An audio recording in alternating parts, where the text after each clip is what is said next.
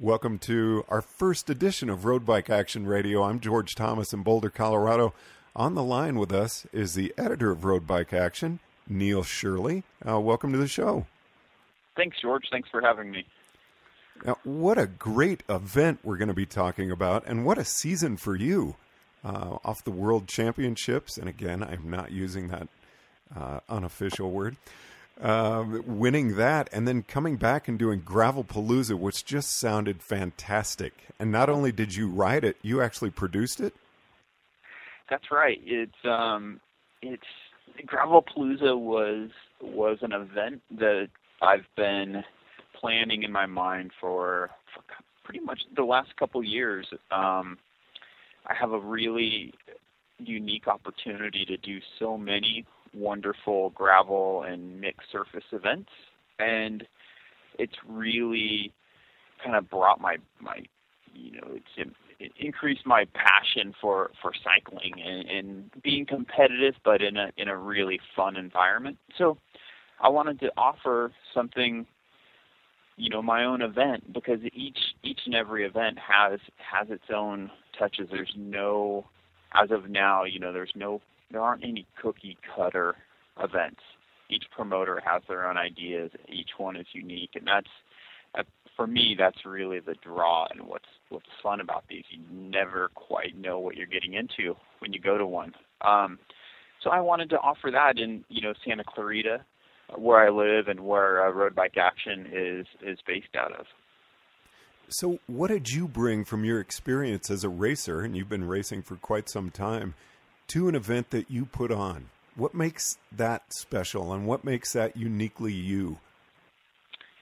I'd say first off um, is is the challenge. Um, it's is by no means easy. It was distance wise, um, it was a little deceptive. It was only 56 miles, uh, but in that 56 miles, you had 7,000 feet of climbing um, with some really challenging dirt, almost mountain bike dirt. Um, so on a cross or a gravel bike, it it was a it was a true challenge, and that's I think that's that's what you that's what I enjoy in events, and that's what makes them memorable. If it's easy, anyone can do it, and it's it's the days, the events that you you have you have some adversity out there. Your legs hurt, and you're only midway through it, you know, and that that's that's what people come back for, and that's what's making events like these so popular at the moment. And so I definitely had a lot of challenge with mine, but then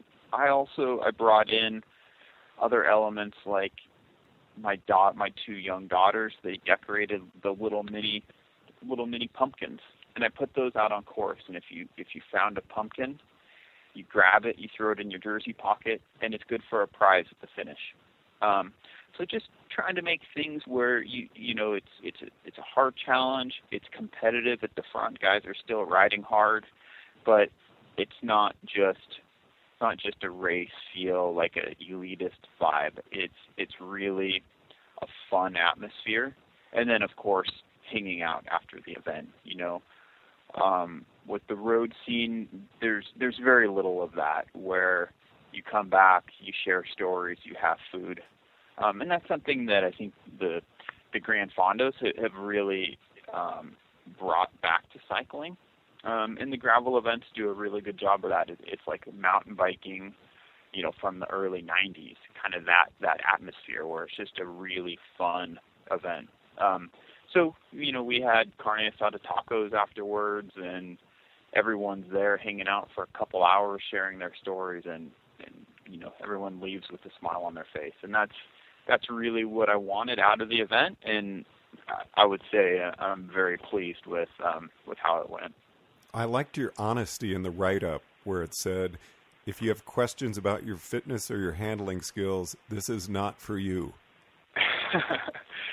it's it's true. I mean, you get you get an event, um, and it, if you want it to appeal to I wanted to appeal to a broad mix of riders. So that means um, accomplished, um, high level riders, and also I don't want to just cater to that. I, I want others that maybe it's their first event, um, but as a beginner cyclist, it's probably not the event. So I, I feel like just being clear with with things instead of getting someone in, um, maybe not being honest with the difficulty of it and getting someone in over their head. I, I want people to, I, you know, for many many of the people, it's the hardest ride they've ever done, and that's awesome. I, I love hearing that. That's that's what I want, but I want it to be safe and I want it to be achievable for everyone out there.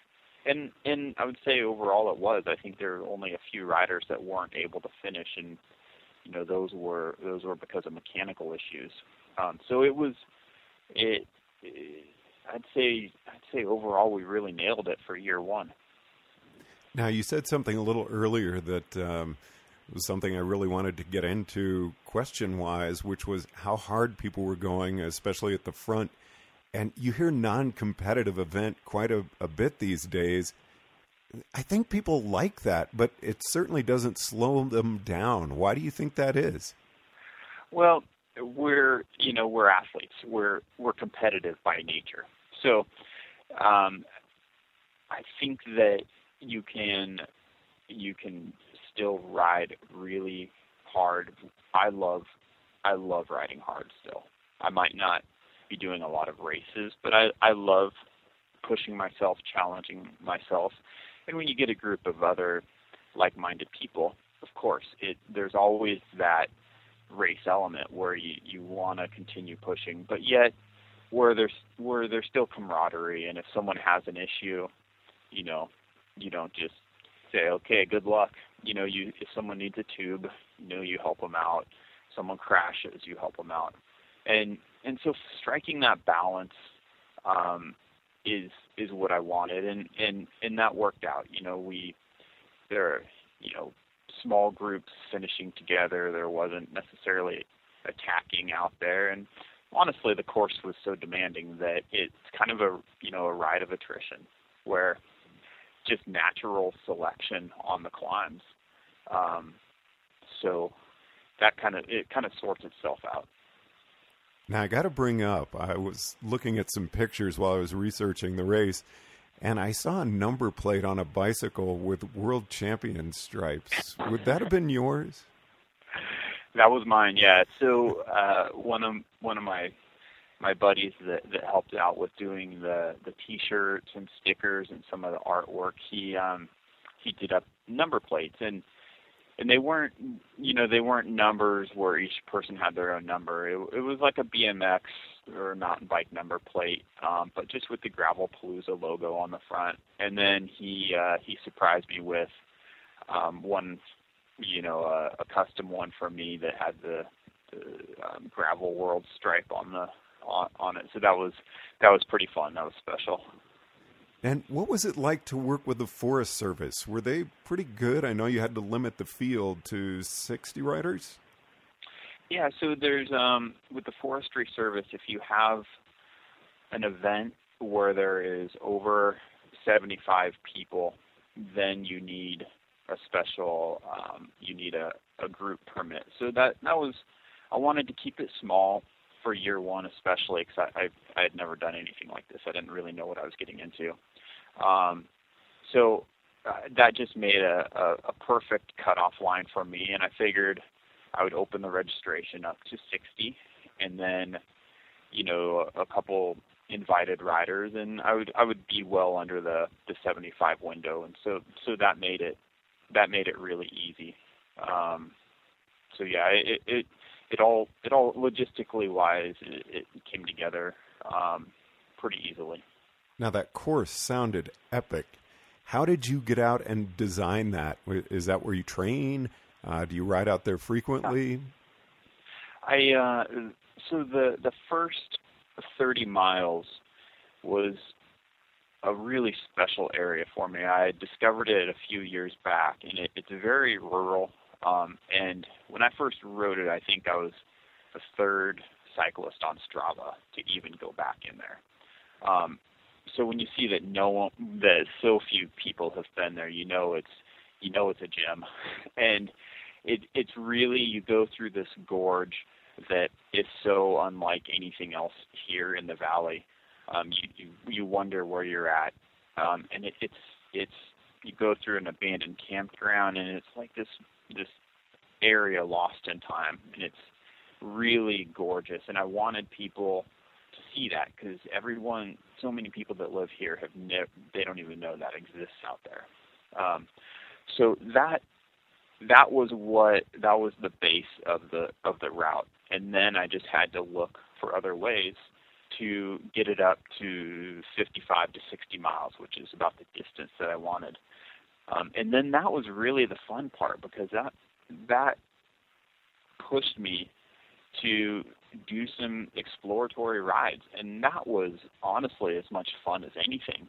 Was just going out and being like, you know, looking at maps at home and then trying to figure out, okay, how can I get from point A to point B? And it doesn't matter if it's paved or if it's dirt.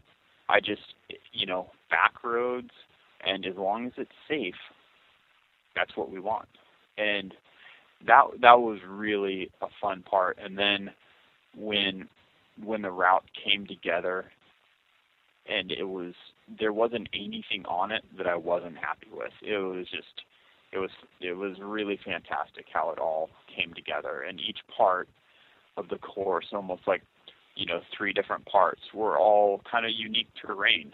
So it wasn't all the same type of terrain. The first third was really steep and, and quite rough, and then you had um, the you know the next part was pretty gentle, um, gentle climbs, um, smoother dirt roads, and then the last part was kind of punchy, short punchy climbs, but relatively smooth as well. So it was it was really you know for a 55 mile loop, it kind of had a bit of everything.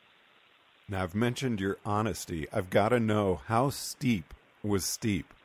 And you said they were steep climbs and steep yeah. descents.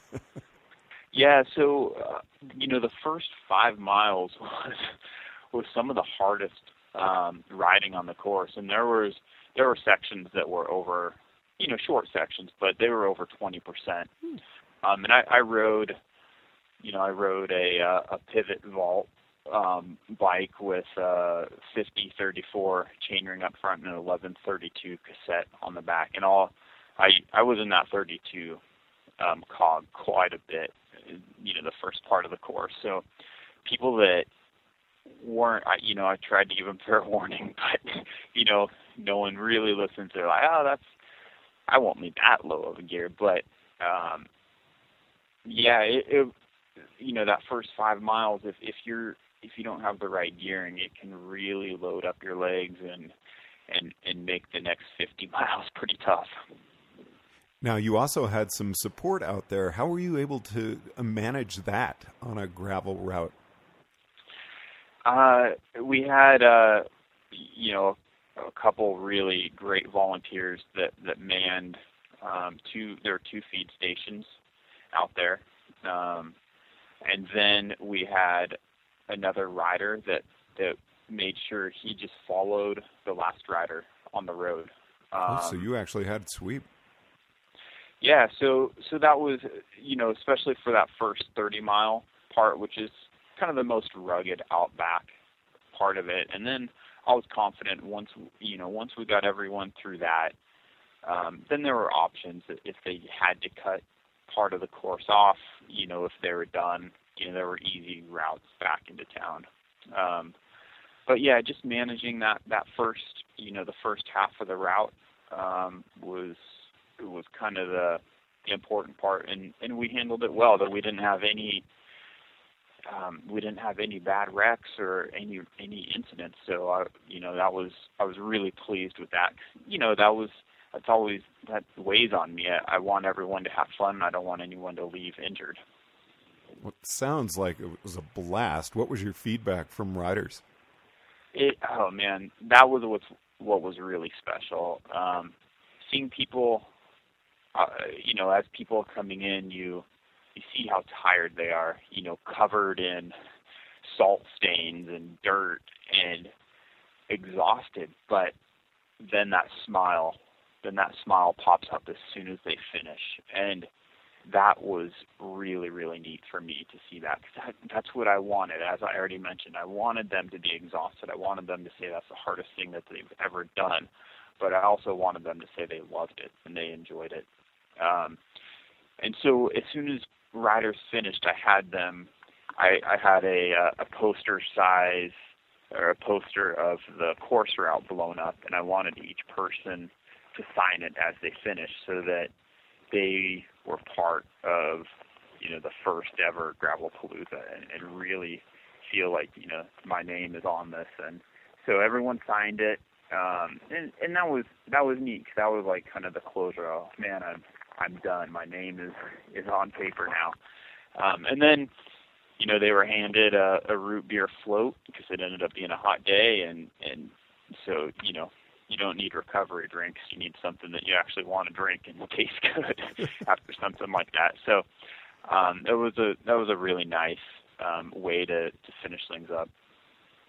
Well, I highly encourage listeners to go to the Gravelpalooza page on Facebook because there's some great pictures. Um, I love your pictures of the uh, rough parts of the course. it yeah, looks yeah. really awesome. And uh, next year?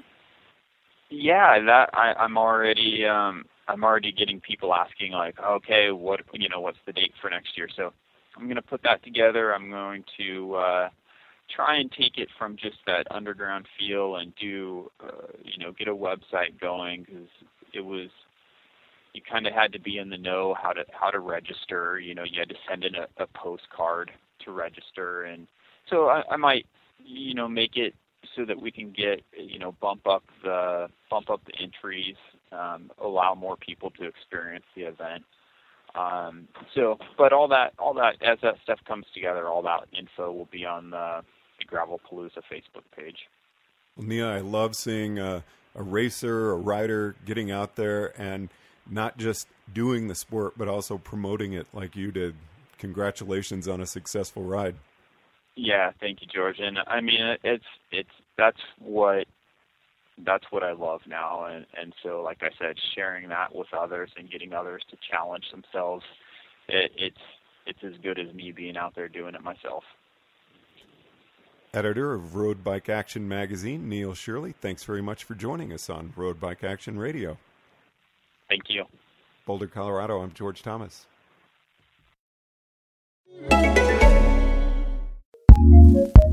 ACAST powers some of the world's best podcasts. Here's a show we recommend. I'm Meredith Masony. And I'm Tiffany Jenkins. We're the hosts of Take It or Leave It, a podcast where we discuss all things marriage, motherhood, and everything in between. Join us every week where we sit down and talk about parenting, even though we don't really know what we're talking about. We have guests, we take your calls, and we get weird. Tiffany and I are just like you. We are two struggling moms who have no idea what we're doing. Join us on Take It or Leave It, an advice ish podcast for parents.